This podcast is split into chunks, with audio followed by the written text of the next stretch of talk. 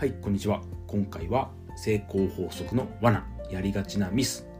なぜ毎日アファーメーションやっても効果が出ないのかというテーマでお伝えしていきます。毎日アファーメーションやっているけど効果を感じないという悩み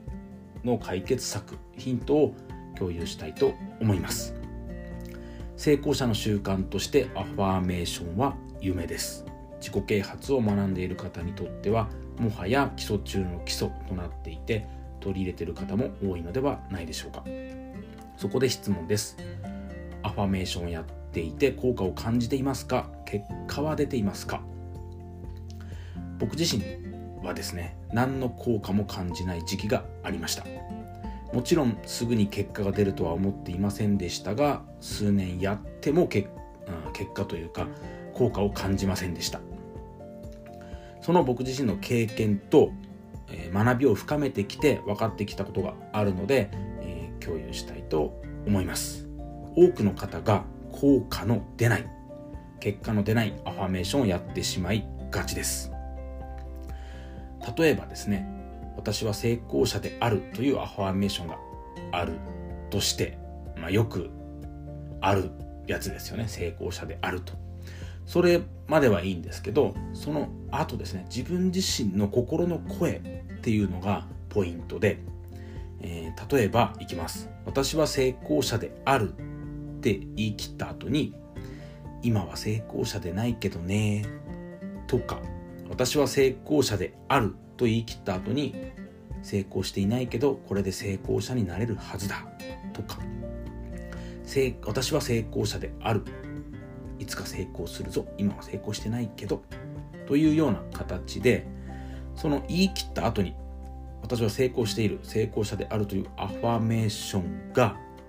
心の奥底の部分で私は成功していないというところからスタートしている時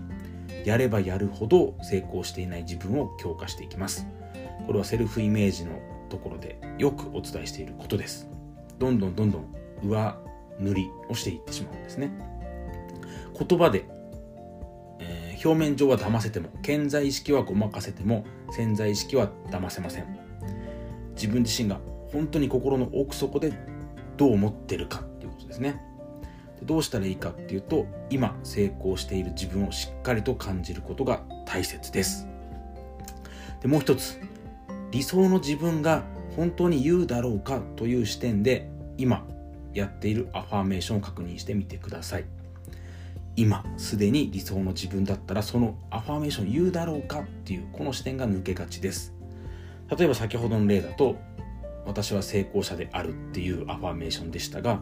本当に成功している人が私は成功者であると言うだろうかと、まあ、言うかもしれないですしもし自分自身で違和感を感じるようであればしっくりくるものに変えてほしいんですね。僕は思ったのは成功している人が私は成功しているとは言わないんじゃないかなっていうふうに思ったんですね。で変えていきました。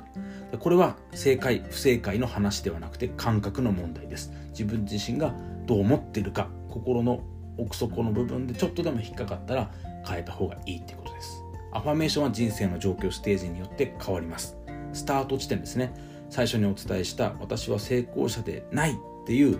ところからスタートしていくとそっちを強化していってしまうので真逆の方向に行ってしまうということです、えー、根っこにあるものを確認してその時々でしっくりくるものを採用するようにしていきましょう。何かのヒント気づききっかけになれば嬉しいです。最後まで聞いていただきありがとうございます。